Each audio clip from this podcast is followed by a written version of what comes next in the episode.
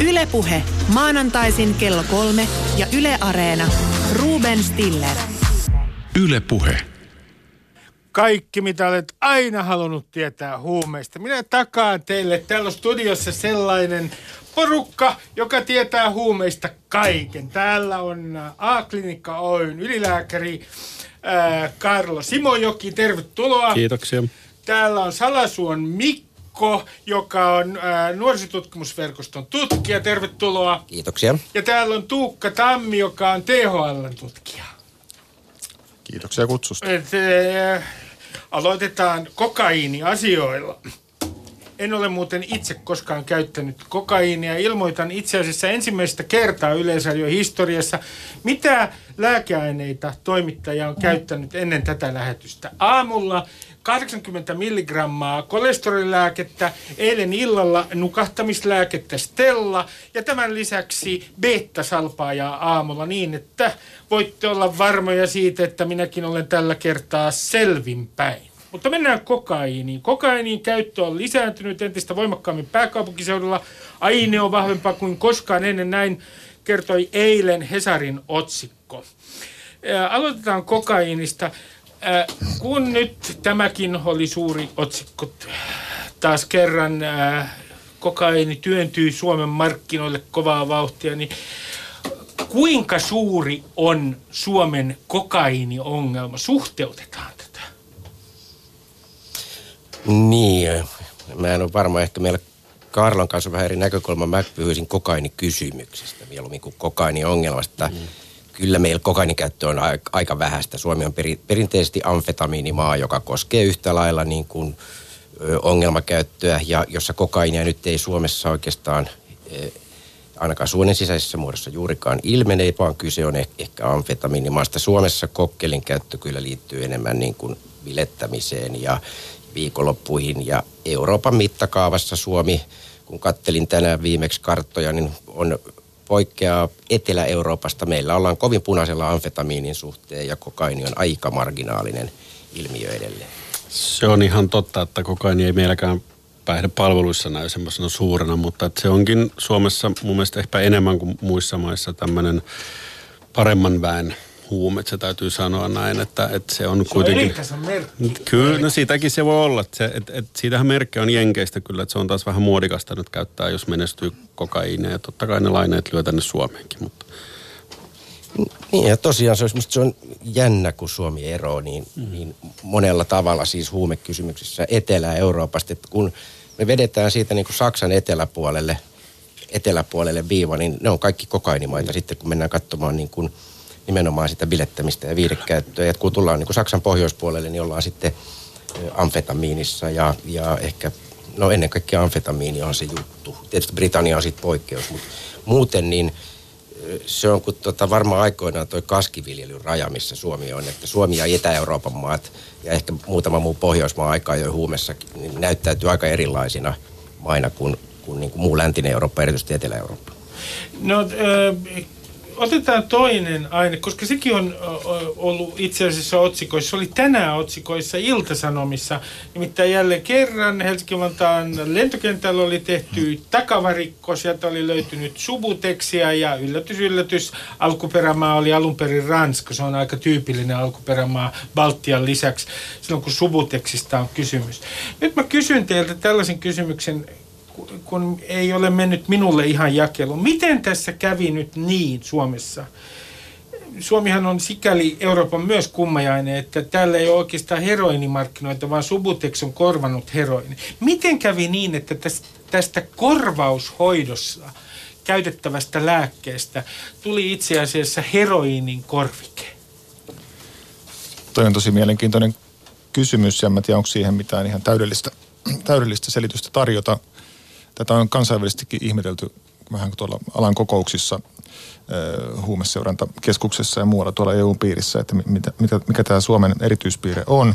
Mutta on sanottava myöskin, että ei Suomi ole ainoa tämmöinen niin kuin eriskummallinen maa, että on myöskin muita ö, tämmöisiä ö, omien aineidensa kulttuureita, kuten esimerkiksi meidän etelänaapuri Viro, jossa fentanyyli on se ö, ollut se pääopioidi pitkään. To, ei ole heroini eikä ole buprenorfiini, eli Subutex, vaan joku muu. Että kyllä näitä paikallisuuksia on enemmänkin.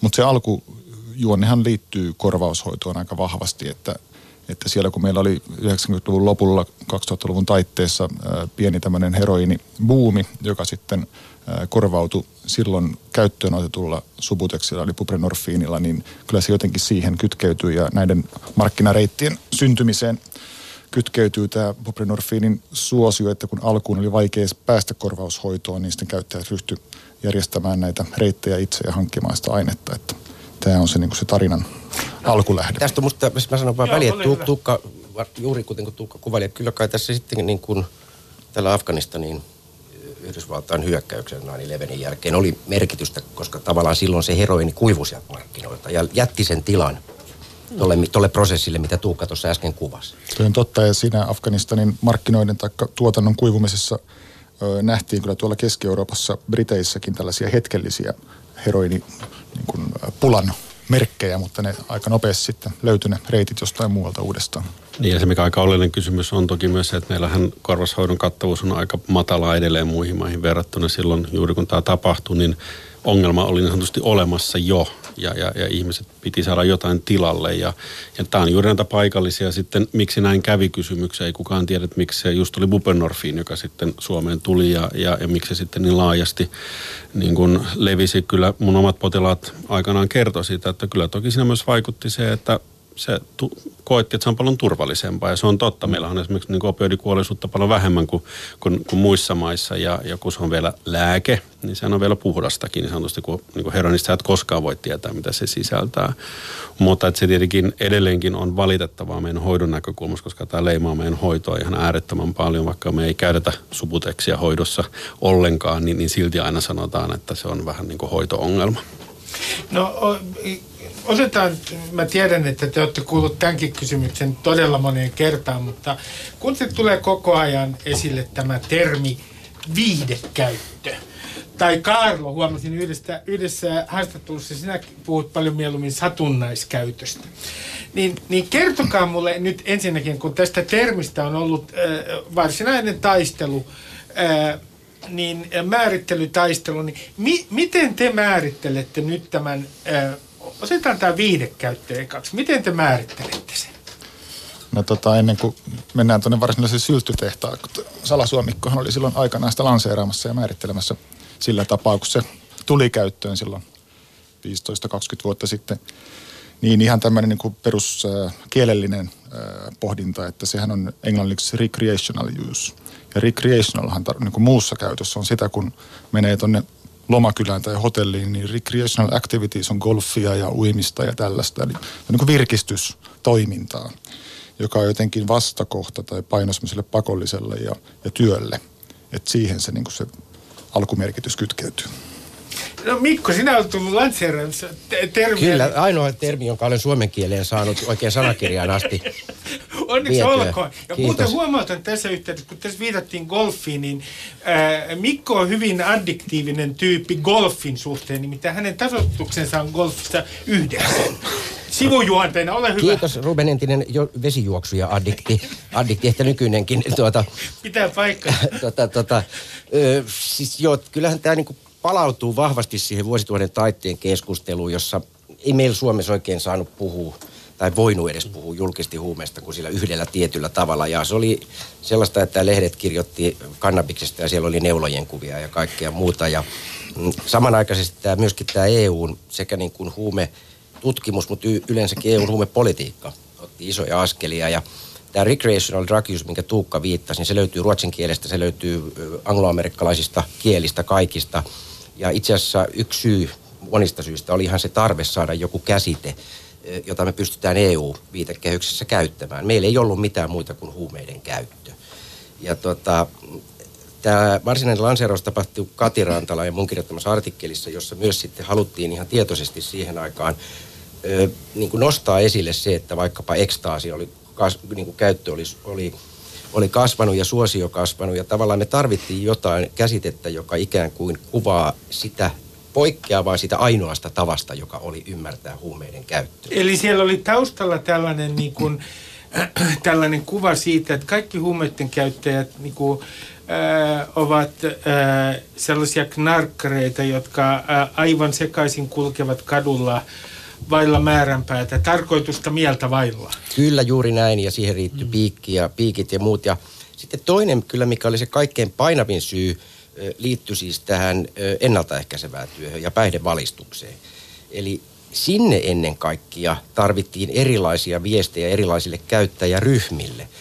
Jokainen, joka nyt vähänkään tänä päivänä tietää huumekysymyksistä, tietää, että kannabiksen käyttö tai vaikkapa heroinin suonen sisäinen käyttö on aivan eri asioita. Itse asiassa aineetkin on luokiteltu huumeiksi ainoastaan siksi, että se sattuu olemaan sellainen poliitikkojen sopi, sopima kontrollipoliittinen kategoria, niille mitään tekemistä toistensa kanssa. Ja tämä oli se tausta tämän käsitteen tota, syntymisessä ja mm, se ei ehkä miellytä tiettyjä vaikkapa hoitoinstituutioita, koska siinä on ehkä heidän mielestään myönteinen vire, mutta kyllä mä edelleenkin ajattelen, että se toimii varsin hyvin rinnastettuna tässä kansainvälisessä keskustelussa tähän recreational termiin.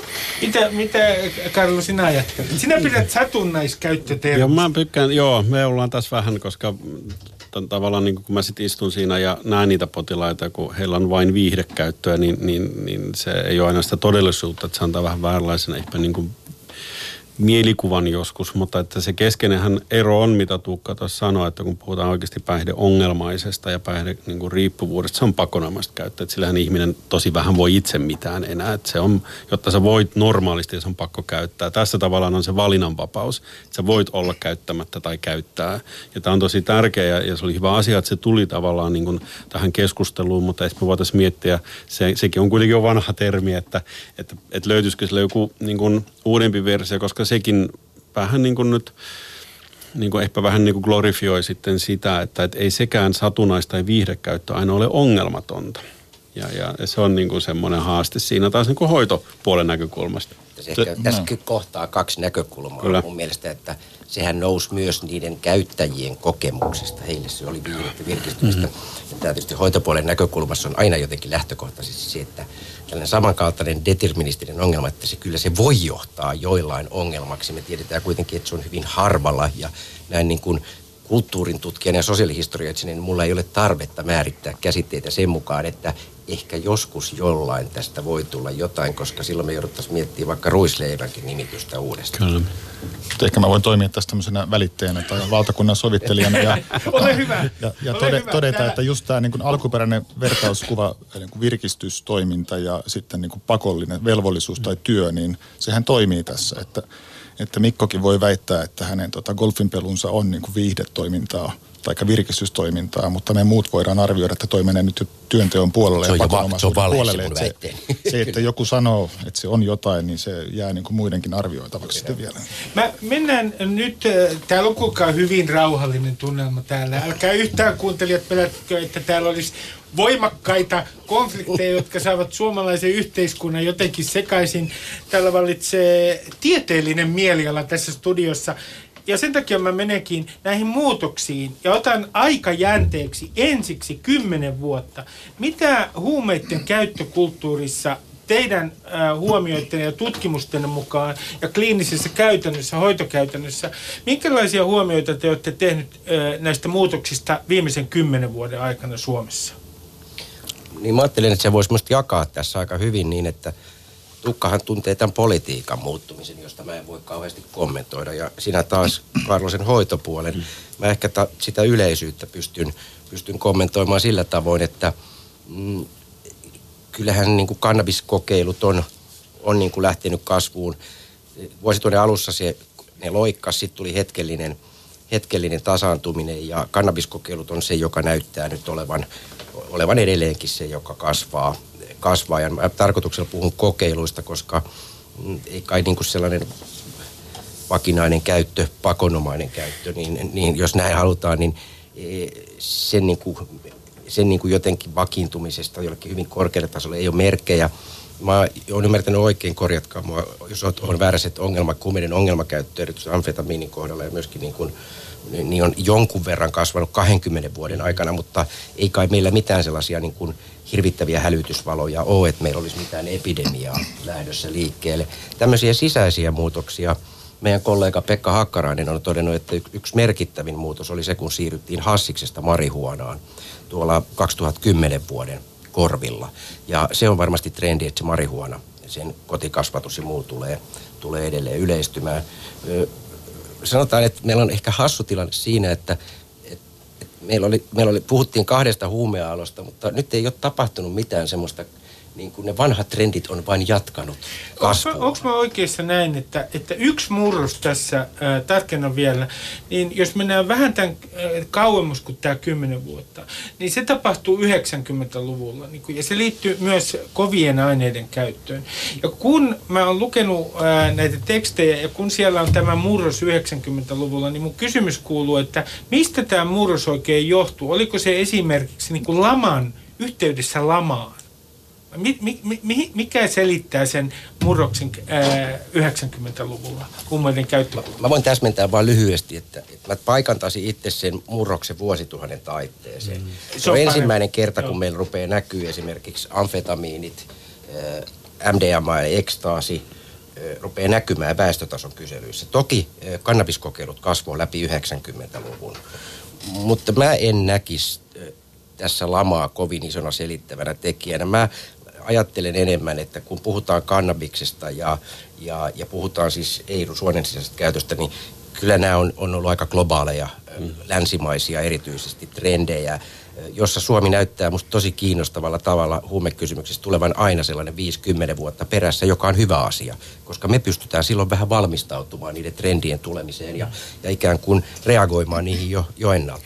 Joo, ja tämä mä nappaan tuosta heti kiinni, olisi niin kuin aina hoitopuolen näkökulmastahan toki on nähty muutoksia ja, ja on niin kuin entistä vaikeammassa, hankimmassa asemassa oleva porukka, jonka, jonka hoito on aika haastavaa, mutta me nähdään myös tämä tavalla esimerkiksi kannabiksen nousu, mutta että mä itse toivoisin sitä, että kun meillä on tämä pieni viive tässä, että me oikeasti nyt aloitettaisiin tämä keskustelu siis siitä, että miten me suhtaudutaan esimerkiksi kannabikseen, miten me suhtaudutaan siihen aiheeseen, koska, koska se on muuten yhtäkkiä sylissä niin sanotusti. Ja, ja, ja se, se, me, me, meillä on tavallaan nyt se etsikkoaika tässä ja meillä vaan on tämä kohtuullisen hiljainen keskustelukulttuuri, tai sitten se on hyvin ääripäät, että sitten ollaan niin kuin, että kaikki on heti suoni tai niin kuin, tota, niin kuin piikittämässä, tai sitten pitää olla täysraitis, tai sitten tota, vaietaan hiljaiseksi. Ja, ja tämä on myös hoitojärjestelmän näkökulmasta haaste, koska me ei päästä kiinni tavallaan auttamaan ihmisiä. Että kun mä näen esimerkiksi näissä niin kuin ei niin vakavissa päihdeongelmissa, tämä stigma ja tämä keskustelukulttuurin puutos johtaa että ihmiset ei uskalla edes kysyä tai hakea apua,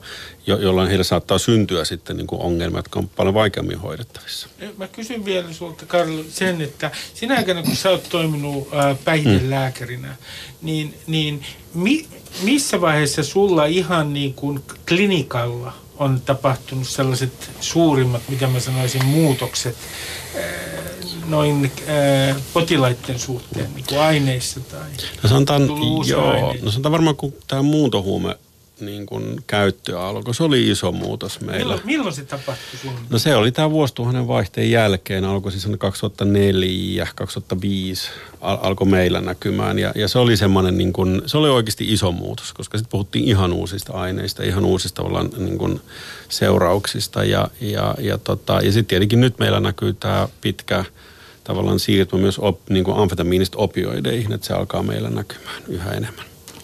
Se on varmaan toi muuntohuumekysymys hoidon näkökulmasta on, on tota merkittävä, koska siinä on uusia aineita, jotka, joita oikein tunneta ja tiedetä seurauksia ja niin tiedetään, miksi potilaat käyttäytyy niin kuin käyttäytyy.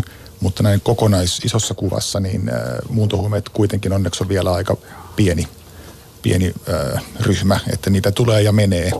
Ja lainsäädäntö on pystynyt niitä aika hyvin tota, pitämään kurissa, että niitähän on listattu jo viitisen sata ainetta, mitkä on niin kuin kielletty ja niin. tulee koko ajan lisää, mutta, mutta ei ne niin kuin siinä koko kuvassa mikään iso ryhmä ole. No, täällä on, mä kerron kuuntelijoille, että täällä on, siis me keskustelemme huumeista, uskokaa tätä jälkeen. No niin, nyt te heräsitte siellä. Huomaa heti, huumeista puhutaan täällä. Täällä on äh, Karlo Simojokki, joka on A-klinikka Oyn ylilääkäri. Täällä on tutkija Mikko Salasuo äh, tutkija Tuukka Tammi studiossa. Mä palaan näihin... Miksi, mikä onkaan oikea termi, Mu, muun muunnellut huumeet vai muuntohuumeet? Muuntohuume on Muuntohuumeet, koska mä menin aivan sekaisin. On alfa PVP, MDVP, MDPV, on Daisyä, on Jehovaa, joka mulle tuo juutalaisena mieleen tietenkin juutalaisten Jumala, mutta jotkut näyttivät ilmeisesti sitäkin sisäisesti. Eh, niin, niin, niin Kertokaa, ja nyt viimeksi Guardian-lehti raportoi Manchesterissa, että 90 prosenttia Manchesterista, että 90 prosenttia Manchesterin kodittomista käyttää ainetta, joka on kannabinoidi, jonka nimi on Spice. Se on siis synteettinen kannabinoidi. Onko tämä oikea termi, Karlo? Mm. Niin, niin mitkä nyt näistä muuntohuumeista, sanoit, että näiden merkitys on kuitenkin aika pieni vielä, mutta mikä on nyt näissä muuntohuumeissa niin kuin yleisimmin käytössä esimerkiksi täällä pääkaupunkiseudulla ja Suomessa? No kuten sanoin, niin toista vielä, että näitä tulee ja menee ja se liittyy juuri siihen niin kuin lähtökohtaan, että se muuntohuume kategoriana tarkoittaa just tällaisia niin kuin molekyylirakenteen muuntelua sillä tapaa, että yritetään väistää sitä kiellettyjen aineiden listaa ja kunnes sitten taas tulee tota, lainsäätäjät tai, tai kontrolliviranomaiset perässä ja listaa sen uudenkin aineen sinne. Et senkin takia ne tulee ja menee. Mutta tota, mitä nyt on suomalaisia tutkimuksia tehty, niin näin sun mainitsemat äh, kirjainyhdistelmät, joita en lähde tässä toistamaan, kun menee kuitenkin väärin, niin on, on ollut tuossa ja, ja välillä joku on pysynyt vähän pidempään, mutta sitten loppujen lopuksi aina on lähtenyt markkinoilta aika lailla pois. Mä voisin tuohon, mihin Karlo viittasi siis – jo sanokin tästä, mutta jotta tämä niin aukeaa varmasti tämä, että niin se, mikä se suuri muutos, mitä sä kuvasit, niin se muutos todella on se hoitoon, että kun sinne tulee ihminen, joka on nauttinut jotain, jota ei ole koskaan ihmiskäytössä mm. tunnistettu, niin ethän sä voi hoitaa sellaista ihmistä, jolloin tavallaan sieltä tulee, siis ihmiset toimii sillä, että silloin niin kuin koekaniineina siinä. Ja, ja tämä niin kuin, mä näen muuntohuumekysymyksen. Mä itse asiassa kirjoitin sitten tästä MDPV liittyen jutun ja me tehtiin City-lehteäkin mun kollegaksi juttu siksi, että sitä oli alkanut nimenomaan, jos mä nyt käytän tätä, jos sallitaan minun viihdekäyttö, viihdekäyttö ongelmakäyttö. tämän kerran, käyttö, tota, tämän kerran. Niin äh, näitä, näitä esiintyy siellä viihdekäytön puolella on tämmöisiä kokeilijoita. Ja oikeastaan mä, mä jopa sanoisin, että niin kauan kuin ne pysyy siellä tämmöisessä kokeilussa, niin niistä aiheutuvat haitat on ehkä niin kuin varsin yksittäisiä. Mä luulen, että se meidän suurin huoli on se, että jos tulee sellaisia muuntohuumeita, jotka korvaa vaikkapa sen amfetamiinin, poistaa ne amfetamiinin vierotusoireet, koska silloin se menee sinne ongelmakäyttäjien piiriin, jolloin sinne voi syntyä isoja epidemioita, kun ne sivuvaikutukset voi olla aivan mitä vaan. Ja mä ainakin, jos mä oon ymmärtänyt oikein, niin meillä ei ole Suomessa sitä MDPV lukunottamatta, eikä ehkä senkään kohdalla kauhean vahvasti, niin me ollaan toistaiseksi, meillä ei ole tullut tällaista tilannetta, kuten mitä sä kuvasit äsken tuossa Briteissä, että jos 75 prosenttia kodittomista 90, 90 käyttää, niin ne, vaik- ne voi olla siis aivan niin kuin valtavia, siis koko kansanterveyden näkökulmasta ne seuraukset. Ja mä luulen, että tässä Suomessa niin musta se ainakin tiedotus on ollut aika hyvää ja ne varoitusviestit, koska ymmärrätte, että jos ihminen, joka on amfetamiinin syvästi addiktoitunut, niin se ottaa sen korvaavankin tuotteen, jos ne riippuvuusoireet häviää sillä, mutta ne tavallaan sivuvaikutukset, seuraamukset voi olla aika kauhean. Mä, mä, mä tähän väliin kerron vielä, että Guardianin jutussa jutussa ki, äh, kerrotaan, että, että tämän aineen, tämän spicein pitoisuudet on vaihdellut. Se on tullut Kiinasta.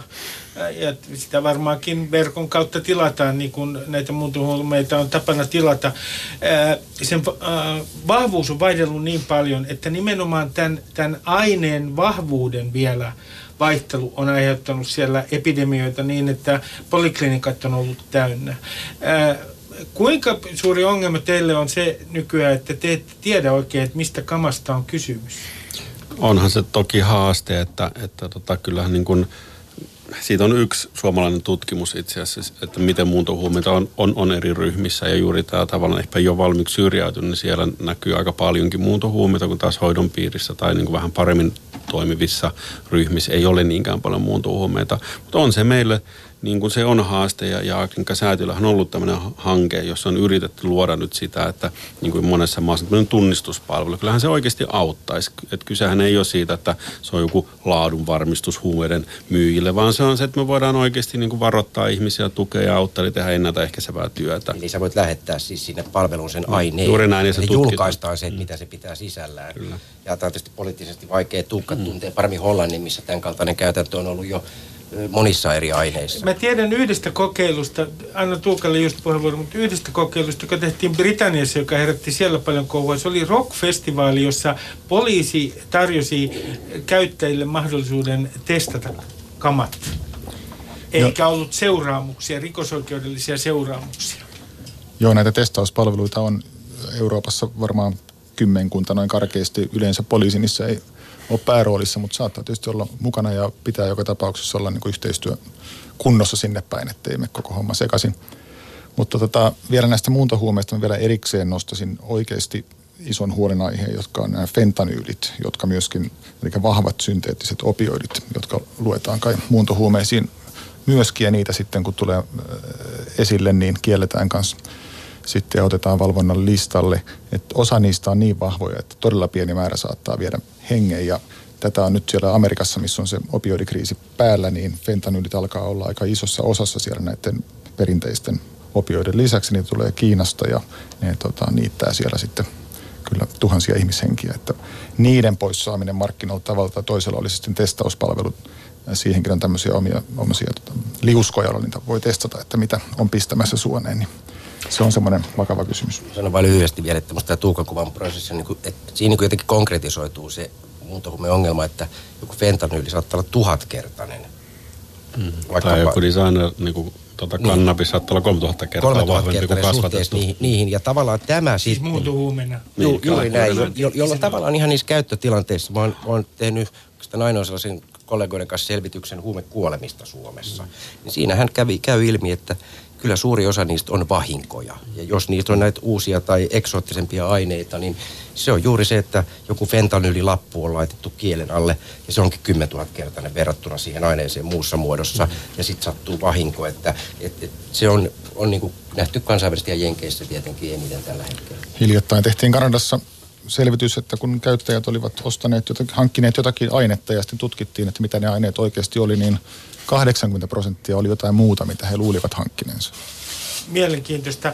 Jos mä suhteutan näitä lukuja, kun tässä viitattiin huumekuolemiin, niin korjatkaa, jos olen väärässä, että Suomessa on vuosittain noin yli 400 alkoholimyrkytystä, kuolemaan johtavaa alkoholimyrkytystä. Sitten on muutama sata alkoholia ja jonkun lääkeaineen yhdessä aiheuttamia myrkytyskuolemia ja noin 200 huumekuolemaa. Ovatko lukuni suunnilleen oikeassa?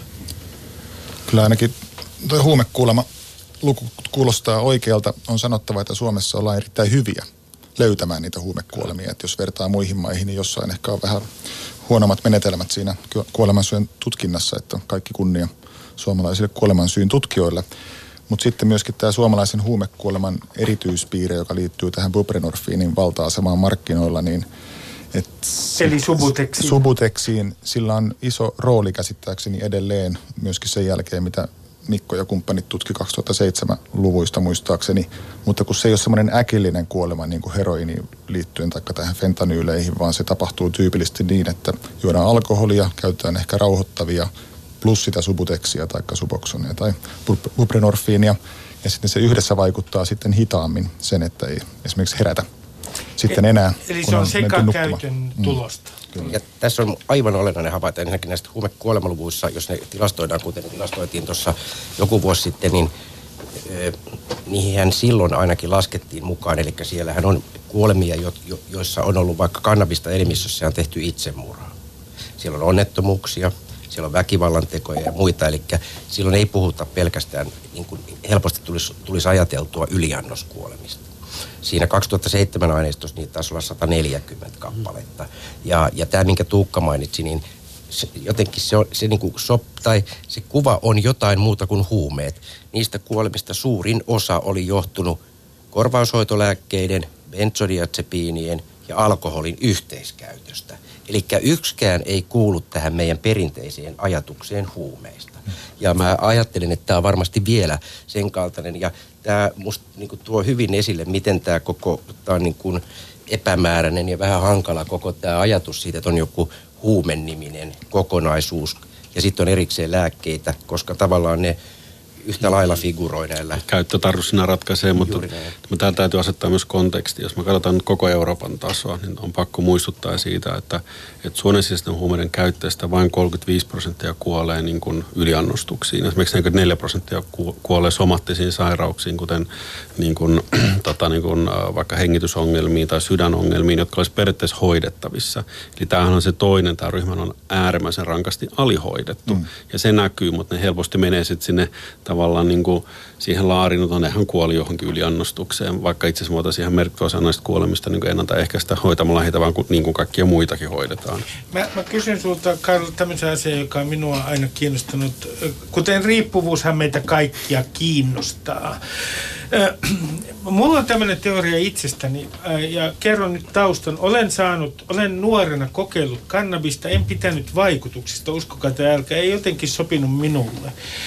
Sen jälkeen olen juonut ajoittain liian paljon alkoholia, mutta siihenkin kyllästyy aikaa myöten mutta sain ja olen saanut morfiinia sairaalassa, josta mulle tuli heti semmoinen tunne, että mä saatan jäädä tähän koukkuun. Mikä on johtopäätös? Mun johtopäätös on se, että olen addiktiivinen luonne.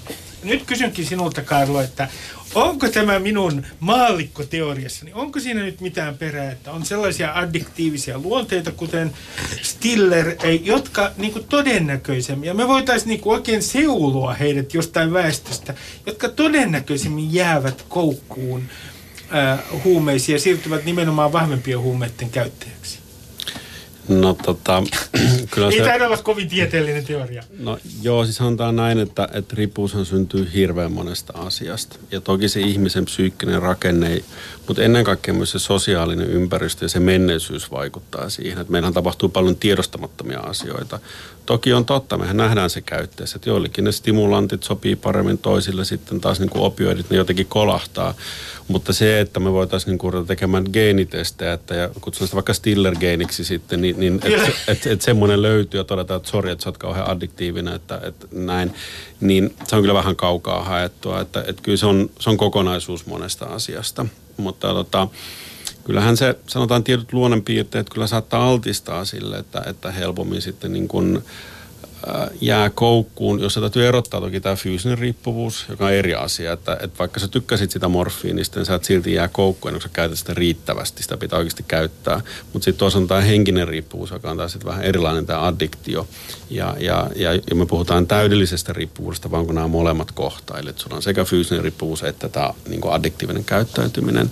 Ja sen takia meillä ei oikein ole niin kuin, semmoisia aukottomia keinoja ennustaa, niin kuin kuka niin kuin jää koukkuun ja kuka ei. Ää, niin, mä et, et, et, et, kysyn, et, koska itse asiassa mä puhuin Mikon kanssa siitä puhelimesta. Jos mä, muistanko nyt aivan väärin, että on tutkittu Vietnamin veteraaneja. Ja, ja Vietnamin veteraanit käyttivät muun muassa, muistaakseni tässä tutkimuksessa, ää, ja minä olen lukenut ainoastaan lehtiä, missä on ää, ää, referoitu tätä tutkimusta, että he käyttivät heroinia, mutta kun he palasivat Yhdysvaltoihin, niin se oli, oliko Mikko nyt niin, että hämmästyttävän pieni joukko jäi koukkuun heroiniin? Joo, poltet, siis tämä 1970-luvulla jo oikeastaan sellainen perustavanlaatuinen tutkimus, jonka kautta ymmärrettiin, että mikä tämä niin sosiaalisen kulttuurin merkitys, tai voisi jopa sanoa, että hyväksyttiin se, että niilläkin on merkitystä. Eli, eli siellä noin 50 prosenttia upseeria alemmista ö, miehistöstä käytti polttamalla heroinia, joka on sitten eri asia kuin, kuin tietysti suonensisäisesti. Ja mietittiin jo, että heitä, heitä yritettiin kuntouttaa jo siellä Vietnamissa, ei onnistuttu. Ja palattuaan Yhdysvaltoihin, niin 2-3 prosenttia – heille kehittyi riippuvuus. 12 prosenttia kokeili, kokeili ainetta vielä Yhdysvalloissa ja kaikki muut ikään kuin jättivät sen siihen. Ja, ja tällöin tavallaan ymmärrettiin, että, sen, että myös muulla kuin sillä aineella itsellään on, on, on merkitys ja, ja tämä on sikäli iso juttu. Ehkä tuosta Ruben geenistä vielä sen verran, että, että ennen kuin Tuukalla on tähän varmasti enemmän sanottavaa, niin kyselytutkimusten perusteella 60-luvun lopusta asti ki- mi- mielenkiinto ja jännitys ovat olleet keskeisimmät syyt kokeiluihin ja valitettavasti Ruben, Ruben äskeinen kuvauksisi kertoi, että olet varsin tyypillinen suomalainen huumeiden tai päihteiden käyttäjä. Eli olet kokeillut, mutta etpäs ole addiktiksi jäänyt. Niin. Kiitän tästä. Olen ymmärtänyt. Tuukka, ole hyvä. Joo, tämä Vietnam-keissihän oli niin kuin luonnollinen ihmiskoe, mutta tästä on myös kuuluisa niin kuin rottaversio, tämmöinen rottaparkki, tai parkki siis, mikä se on, puisto, koe, missä oli laitettu rottia kahdenlaisiin olosuhteisiin. Toisella oli kivat olosuhteet, toisella oli karut olosuhteet. Molemmilla oli yhtä lailla morfiinia saatavilla. Ja voi arvata, että kumpi sitä käytti. Toinen ei ollut kiinnostunut, koska se oli muutakin kivaa tekemistä. Että tämä niin kuin tämän olosuhteiden merkitys tulee esiin sekä rotilla että ihmisille.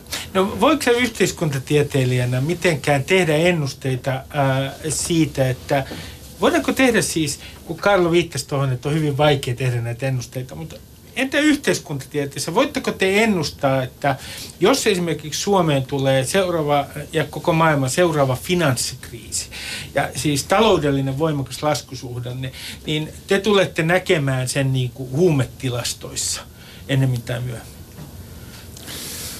Tota, no, toi on, on kinkkinen kysymys, mutta sanotaan nyt hyvin yleisellä tasolla, että jos nyt katsotaan niin päin, että katsotaan ihmisiä, joilla on vaikeita päihdeongelmia, niin kyllähän he ovat tyypillisesti myöskin moniongelmaisia, näköalattomia, ei ole välttämättä niin kuin taustaa, voi olla karuja kokemuksia siellä ja mitä nyt sitten talouslama tekee, niin kyllä se aiheuttaa näitä, että jos lähtee niin kuin molemmista suunnista aika kaukaa ja kuroa näitä yhteen, niin kyllä niillä varmasti on yhteys ja koko niin kuin, ö, monisukupolvisuuden, huono-osaisuuden kysymykset tällaiset niin liittyy asiaan.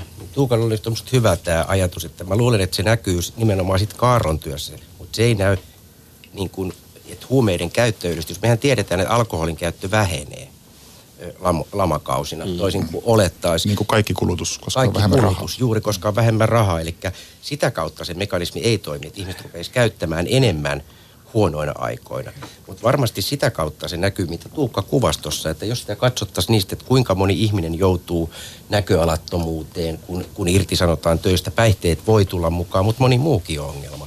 Ja, ja ehkä sitä kautta sinne niin kuin yhteiskunnan marginaaliin putoo useampia ihmisiä. Silloin me ei puhuta mistään niin kuin väestötason problematiikasta, mutta varmasti semmoinen, mikä heijastuu sitten esimerkiksi hoitoty- hoitotyössä. Niin, sisään riippuu kuinka iso osuus sinne tippuu, että et, et, et kyllähän se niin kuin, mä oon samaa mieltä siitä ja meisin kanssa on, että kun huumeet maksaa myös, että eihän ne ilmaiset ole, joten aina pitää olla varaa ja, ja, tota, ja, ja maksutapoja on toki monenlaisia se kuristaa heitä enemmän, mutta kyllä mitä enemmän niin kun mä näin päihdelääkärinä sanon, että, että jos oikeasti halutaan vaikuttaa päihdeongelmien yleisyyteen, niin meidän pitää tehdä yhteiskunnallisia muutoksia. Ei kyse ole siitä, että me hoidetaan paljon. Minkälaisia yhteiskunnallisia muutoksia? No mä sanon näin, että kyllähän se niin kuin Tuukka tuossa sanoi, että, että jos me viedään ihmiseltä se näköala, että mulla on joku paikka tässä yhteiskunnassa myöhemmin, niin kyllä ne päihteet siihen helposti sitten tulee tilalle, koska niitä on niin paljon myös saatavilla – et, et se on se toinen, mikä varmaan on ollut iso muutos tässä meidän,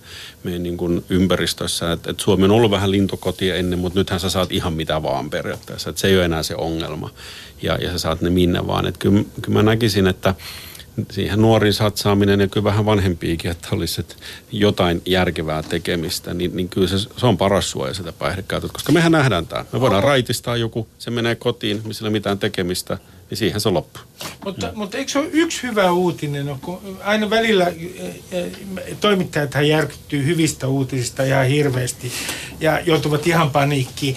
Nimittäin, että nuorisomme, nuorisomme näyttää joltain osin tilastollisesti, kun katsoo, niin menevän koko ajan terveempään suuntaan, esimerkiksi alkoholin käytön ja tupakoinnin suhteen että, että voisiko jopa sanoa näin, että, että näyttää siltä, että Suomen nuoriso käyttäytyy terve, terveemmin kuin pitkiin aikoihin? Niin tähän, tämän tyyppisiin ilmiöihin liittyy tämä selittämisen hankaluus juuri, että jos nyt ollaan yhtä mieltä siitä, että huono osaisuus tai elämän merkityksettömyys ja näköalattomuus liittyy päihdeongelmiin varmasti jollain tavalla. Mutta sitten me tiedetään myöskin, että kyllä ihan hyväosaista ihmisistäkin osa saattaa joutua päihdeongelmiin ja, ja vaikka olisi kuinka asiat kunnossa ja merkityksiä elämässä, niin silti voi olla päihdeongelmia. Ja sitten nuorisokulttuuriset virtaukset, kaikki muutokset, kansainvälistymiset. Tämä on aika monen tekijän summa. Alkoholitutkimuksen aikanaan päädyttiin vuosikymmenien tutkimusten jälkeen, jos nyt vähän kärjistä, niin kahden tyypin alkoholistiin. Oli ykköstyyppi ja kakkostyyppi, joista ensimmäinen oli se, joka oli huonot olosuhteet ja joka alkoholisoitu aikaisin. Ja kakkonen oli se, että on hyvät olosuhteet ja se tapahtui pikkuhiljaa. Joo, ja se on varmaan ihan totta, ja tähän mä aikaisemmin viittasin, että että sen takia on ainakin meikäläistä ärsyttää suunnattomasti tämä meidän aika kapea keskustelu Suomessa, että, että meidän pitäisi oikeasti ymmärtää, ei meillä ole pekkiä nuoria, joilla menee paremmin. Meillä on paljon, myös paljon nuoria menee huonommin. Mm. Ei meillä ole pelkästään niitä mm. niin kuin huono-osaisia, jotka dokaa. Että siis mä oon hoitanut toimitusjohtajasta alkaen kaikkea porukkaa. Että se, se ei niin kuin titteliä tunne niin sanotusti. Ja niin kuin me puhutaan vaan tavallaan siitä yhdestä näkökulmasta, jota sitten niin kun sä lähdit sillä sun viihdekäyttötermillä vastustamaan aikanaan, niin ei me päästä mihinkään järkevään lopputulokseen tässä meidän niin kun huumepolitiikassa tai päihdepolitiikassa ylipäätään. Että me ollaan vähän jämähdetty mun näkökulmasta sinne menneeseen. Mä, mä riistän ennen Rubenia puheenvuoron ja totean, että eh, mä luulen, että se myöskin mitä Karlo tuossa jo takaa oli se, että ei hoitamalla, vaan ennaltaehkäisemällä. Juuri näin, kyllä. Ja valitettavasti ennaltaehkäisemisestä on puhuttu, siitä on ollut hallitusohjelmissa, siitä on ollut vaikka missä, mutta edelleenkin tuntuu, että se on kuitenkin se, mistä kun meidän esimerkiksi politiikan syklit on nelivuotisia, niin kun niissä voi mennä kymmenen vuotta, että se ennaltaehkäisy rupeaa näkymään, niin se ei ole se kovin suosittu mm. tapa, vaikka me tiedetään, että se olisi, olisi tosi tehokas. Toinen, minusta aivan olennainen pointti, mikä tuossa tuli, että Tuukka sanoi, että eihän näköalattomuus, varsinkin nykyaikana, kun tällainen niin kuin hyvän elämän käsitys alkaa hämärtyä ja tulevaisuushorisontti on kauhean sumunen, niin se ei ole millään tavalla tarkoita sitä, että se koskisi ainoastaan huono osasia. Näköalattomuus koskee ihan yhtä lailla niin kuin oikeastaan nuoria ikäluokkia. Ja, ja, ja tämä on paljon isompi kysymys juuri se, että et, et ollaanko me niin kuin, ollaanko me luomassa heille esimerkiksi tulevaisuutta, jossa odottaa lähinnä niin kuin ympäristö, tämän päivän uutiset kerto, ilmaston lämpeneminen ja paikkana on vaan B-luokan työmarkkinoille – paikkoja hal- halvalla palkalla, ja, joka aiheuttaa turha, turhautumista ja näköalattomuutta. Ehkä ne omat haaveet ja muut ei voi koskaan toteutua. Ne on juuri, juuri tavallaan ihan yhtä lailla merkittäviä mm. tekijöitä kuin se syrjäytymisen ja huonoisuuden Mä, mä otan nyt äh, tämmöisen äh, sloganin tähän, iskulauseen oikein, joka tulee itse asiassa huumepoliittisesta tutkimuksesta. Se tulee Ketkel Brunilta ja Nils Kristiltä, jos muista oikein. Se on se, että huumeet ovat hyvä vihollinen. Ja, ja sitä ei muuten, nyt viime aikoina en ole kuullut tuolta nuorelta polvelta sitä, mutta nyt mä kysyn teiltä, kun meillä on tämä huumepoliittinen keskustelu, niin millä tavalla, mitä tarkoittaa, että huumeet on yhteiskunnassa noin niin kuin pol, julkisessa poliittisessa keskustelussa hyvä vihollinen ja niitä käytetään myös hyväksi ikään kuin ää, poliittisen agendan ajamiseksi. Mitä se tarkoittaa, että ne on hyvä vihollinen? No sikäli kun muistan Kristiin ja Brunin termin kehittelyn, niin ainakin se oli kaksi ulottuvuutta. Toinen on se, että tota, hyvä vihollinen on sellainen, jota on, jonka puolelle on kauhean vaikea asettua, jotta ei olisi itse epäilyttävä. Kaikkien pitää sitä vastustaa.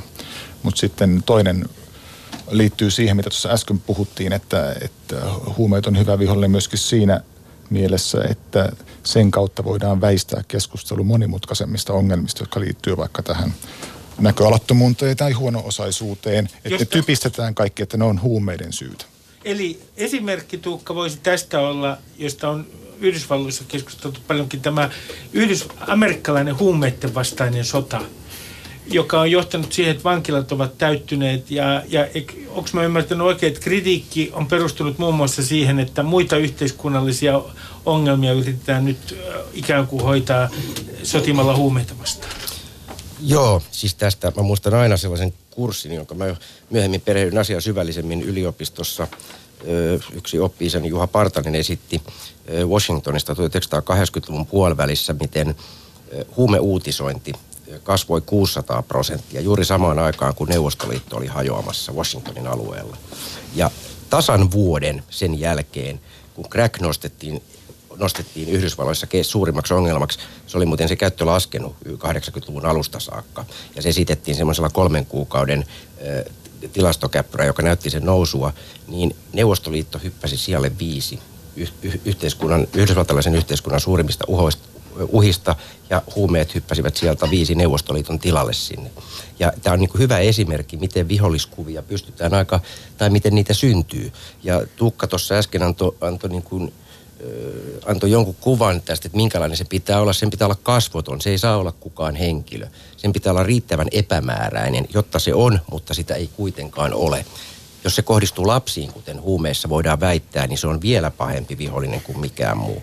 Ja, ja on tällaisia piirteitä, jolloin tavallaan kukaan ei asetu niiden puol- tai sen puolelle, jolloin on hirvittävän helppo syyt, syyttää juuri, juuri huumeita meidän ongelmista. Ja, ja se on myös poliittisesti kauhean helppo keino ö, hankkia irtopisteitä, koska huumekeskustelu on niin polarisoitunutta ja valitettavasti sieltä polarisaation puolelta, jossa ei haluta keskustella, jossa se perustuu kovimpiin stereotypioihin, niin semmoiset henkilöt, jotka käyttää sitä yksinkertaisesti, että eräs edesmennyt kansanedustaja totesi aikoinaan, että pitäisi viedä saunan taakse ja ampua kaikki huumeiden käyttäjät. Hänen oma kertomuksensa huumeiden kanssa olikin sitten kauhean surullinen. Mutta, mutta tämän kaltaisia keinoja on helppo käyttää. Mä, mä, mä, mä otan, t- Karlo, kysyn sinulta, kun julkisuudessa on tietynlainen tämmöisellä myös tällaisella Etelä-Helsingissä asuvalla keskiluokkaisella porvarilla kuin minä, niin on semmoinen on stereotyyppisiä käsityksiä niin sanotusta knarkkarista, mm. kovien huumeiden käyttäjästä. Niin, niin kun katsot sitä uutisointia, sä teet näiden ihmisten kanssa koko ajan töitä ja katsot sitä uutisointia, joka koskee tätä huumeiden käyttöä, niin, niin Onko sinusta julkisuudessa jollain tavalla väärä stereotypia knarkkarista, kovia aineiden käyttäjistä tai huumeiden käyttäjistä yleensä? On. On. En mä tunnista mun potilaat. Toki siellä niin kuin aina joukossa on, joka vastaa tätä stereotypiaa, mutta mulla on yhtä lailla niin kuin piikkihuumeita käyttävä kotiäiti, joka huolehtii kodista, se on siisti, se on kunnossa, kun sitten oikeasti se, joka, joka tota, on se tatuoitu mies, joka on riutunut ja kääntelee mummoja tuolla, tuolla Etelä-Helsingin alueilla ansaitsaakseen rahansa. Tervetuloa äh, Kyllä, että, että se on, se, se, niin, niin kuin sanot, se on yksi niin kuin stereotypia. Että kyllä se, ja, ja se on juuri se, että sillä niin kuin, niin kuin, että jos me annettaisiin inhimilliset piirteet näille potilaille, näille käyttäjille, niin eihän me voitaisiin samalla lailla heitä niin kuin kohdella, mitä me tehdään tällä hetkellä.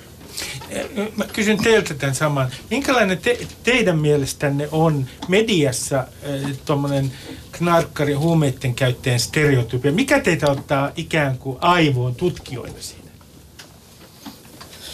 Hmm, no mä ehkä, mä sanon, mun mielestä yksi jotenkin herättävimpiä kokemuksia oli käydä läpi tätä mm, aikoinaan tätä huumekuolema-aineistoa ja mä, mun kollega, mä annoin hänelle pari päivää aikaa miettiä, näytin esimerkkejä sieltä aineistosta, että voiko hän tehdä sitä ja hän voi. Ja me ollaan todettu monta kertaa, että se oli näkymä, jonka pitäisi jokaisen kansanedustajan nähdä, että mitä se huono-osaisuus ihan oikeasti mm. tarkoittaa kun sulta puuttuu vaikkapa ruumiin osia ja sulla ei ole minkäänlaista yhteiskunnan tukiverkostoa, sun ongelmat on aivan valtavia, mm. ne on kestänyt, kestänyt ehkä kymmenen vuotta.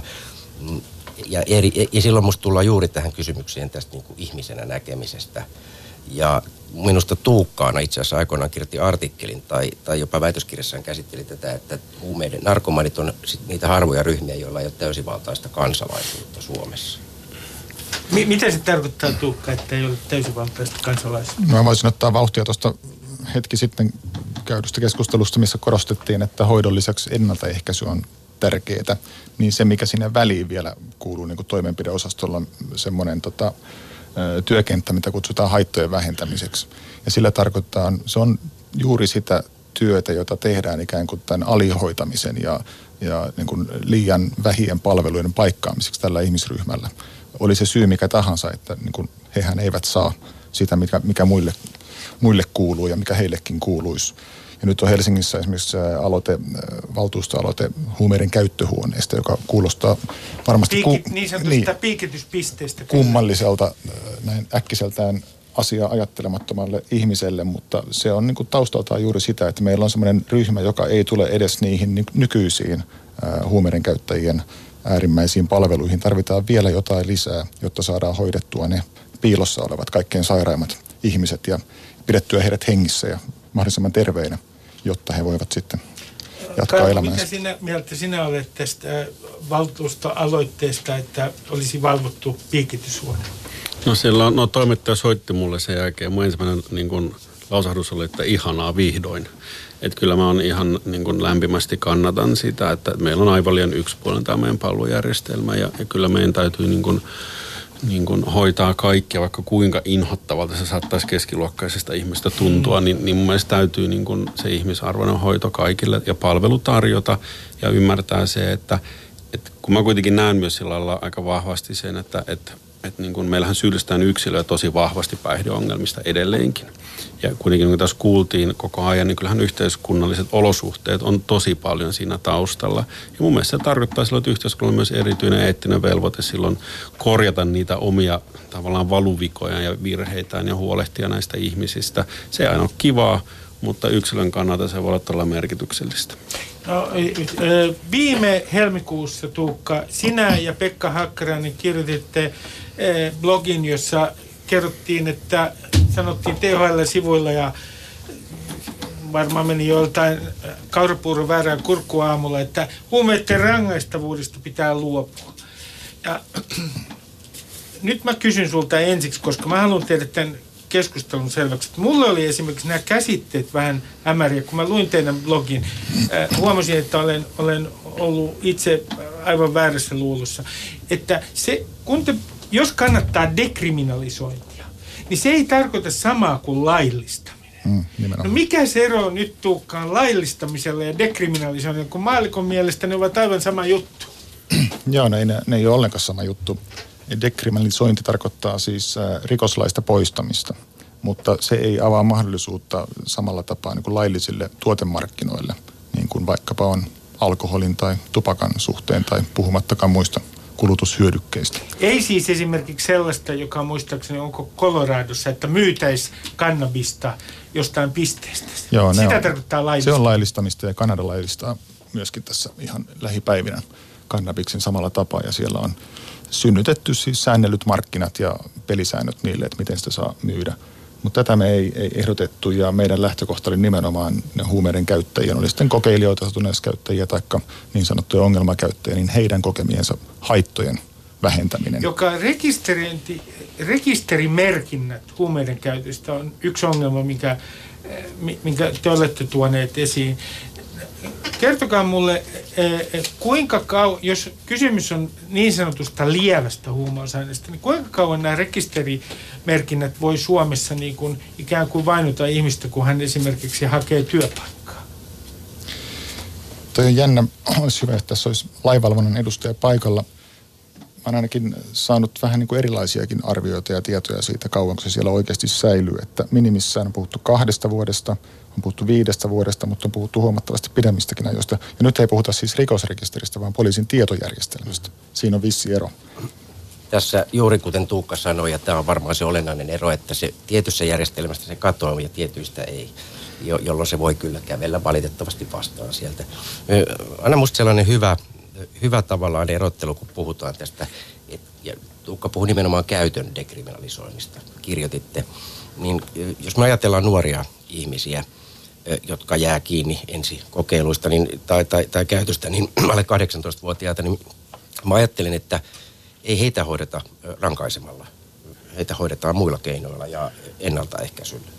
Jos me ajatellaan sitten sellaisia Rubenin kaltaisia keskiluokkaisia etelähelsinkiläisiä, jotka satunnaisesti vaikka pössyttelee kannabista, niin silloin on niin syytä miettiä, että kuinka vakava rikkomus se nyt on.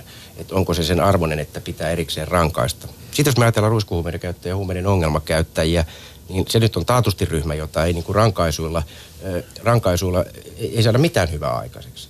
Ja, ja silloin tavallaan kysymys on, että mihin me lopulta, mi, mihin se rankaisu lopulta, ketä se hyödyttää? Mitä mm-hmm. etua se tuo yhteiskunnassa muuta kuin kun se vaatii merkittäviä resursseja laivalvontaviranomaisille. Ja okei, se argumentti, että rankaisemalla voidaan tehdä kotietsintä ja löytää ö, isompia kaloja, ö, mulle kukaan ei ole osoittanut, että tämmöinen logiikka toimisi. No Karlo, miten sinä sanot siitä, että käyttö ei olisi enää rangaistavaa? Lääkäri. Mä en voi hirveästi olla eri mieltä näiden herrojen kanssa siitä, että, että kyllähän se aika selkeästi niin kuin hyödyttäisi monia ryhmiä toki täytyy sanoa näin, että niin kuin mä tuossa alussa sanoin, meillä olisi nyt aika keskustella niistä fiksuista vedoista ja miettiä, että miten se parhaiten toteutetaan ja millä tavalla, mutta meidän pitäisi vain käydä tätä keskustelua, mutta sehän on tosi hankala, että, se on niin kuin, että osa toimijoista kieltäytyy puhumasta koko aiheesta ja sitten taas toiset maalaa niitä piruja seinälle ja kolmannet va- vaatii sitten, että pitää Suomi hukuttaa lailliseen kannabikseen, että me ollaan hyvin kaukana näissä niin keskusteluissa toisistamme. Mun on pakko vielä tähdentää, että tämä kansainvälisesti tämä keskustelu ei ole ensisijaisesti enää aukea sieltä kannabiksen käytön. Tavallaan se keskustelu, että jos kannabis laillistetaan, niin mitä sitten? Vaan se aukeaa tämän ongelmakäytön näiden kuolemaepidemioiden kautta. Että jos me halutaan niitä jotenkin hoitaa ja pyrkii niihin ihmisiin pääsee käsiksi, niin se on se syy, ensisijainen syy, miksi tätä keskustelua pitäisi käydä. Niin otetaan kansainvälinen esimerkki, Portugal. Sitähän käytetään tässä esimerkkinä. Siellä ei rangaista käyttämisestä. Mitkä on ollut tulokset, Tukka? No Portugali tosiaan teki tämmöisen aika täyskäännöksen tuossa 2001, kun he dekriminalisoivat huumeiden käytön – Täytyy sanoa kuitenkin varovasti, että se vertaaminen Suomeen tai johonkin muihinkin maihin on, on vähän vaikeaa, koska Portugalin lähtötilanne oli niin huono, että siellä saatiin tällä hoitojärjestelmään ja haittojen vähentämisen panostamisella tuloksia aikaan nopeasti, koska siellä oli niin karmeet hivi- ja, kuolemaluvut, että ne saatiin tota käännettyä parempaan suuntaan – mutta tota, se nyt yhteenvetona tästä, mitä tässä on mennyt 17 vuotta, niin voidaan todeta, että ei siellä myöskään käyttö ole mitenkään kasvanut tai räjähtänyt käsiin. Se on pysynyt aika stabiilina samalla tasolla. Ja just tämän tyyppisistä havainnoista myöskin muualta kuin Portugalista me uskallettiin ehdottaa tätä käytön rangaistavuudesta luopumisesta, koska kun se tehdään vain niin, että on se dekriminalisaatio eikä laillistaminen, niin kansainvälisesti esimerkiksi osoittaa aika hyvin, että ei se kummemmin vaikuta huumetilanteeseen. Ei se kontrolli ole se, joka pitää sen kurissa. No mä kysyn sinulta lyhyesti vielä Tuukka, koska aika on loppumassa, niin sen, että on myös kolmas termi, koska haluan sekoittaa noin kuuntelijat täysin. Se on minun journalistisen toimintani pääasiallinen tarkoitus. Depenalisaatio. Mitä se tarkoittaa? Depenalisaatio tarkoittaa sitä, että vain käytännössä luovutaan rankaisemisesta. Ei annetta sitä sitä tota sakkolappua, mutta se ei ole riittävä toi, niin kuin muutos meidän nähdäksemme, koska sitä jäisi kuitenkin se merkintä sinne tietojärjestelmään, nyt, joka aiheuttaa haittoja. Nyt mä kysyn, koska te, aika on vähän jäljellä, niin kysyn teiltä, jos voitte kiteyttää, että jos äh, saisitte taikasauvan nyt käteen ja voisitte yhden semmoisen väärinkäsityksen korjata, jotka liittyy huumeisiin ja näkyy tässä julkisessa huumekeskustelussa, niin mikä se olisi? Mä voin aloittaa, siis se on suhteellisuuden taju siitä, että alkoholi on Suomessa se, on, se joka tuottaa ongelmia, se, joka on tutkimusten mukaan tuottaa eniten fyysisiä ongelmia, sosiaalisia ongelmia. Se on se, mikä on se Suomessa se pahin ongelma. Ihmisten pitäisi osata suhteellistaa tämä huumekysymys siihen ja siksi puhua siitä myös järkevästi.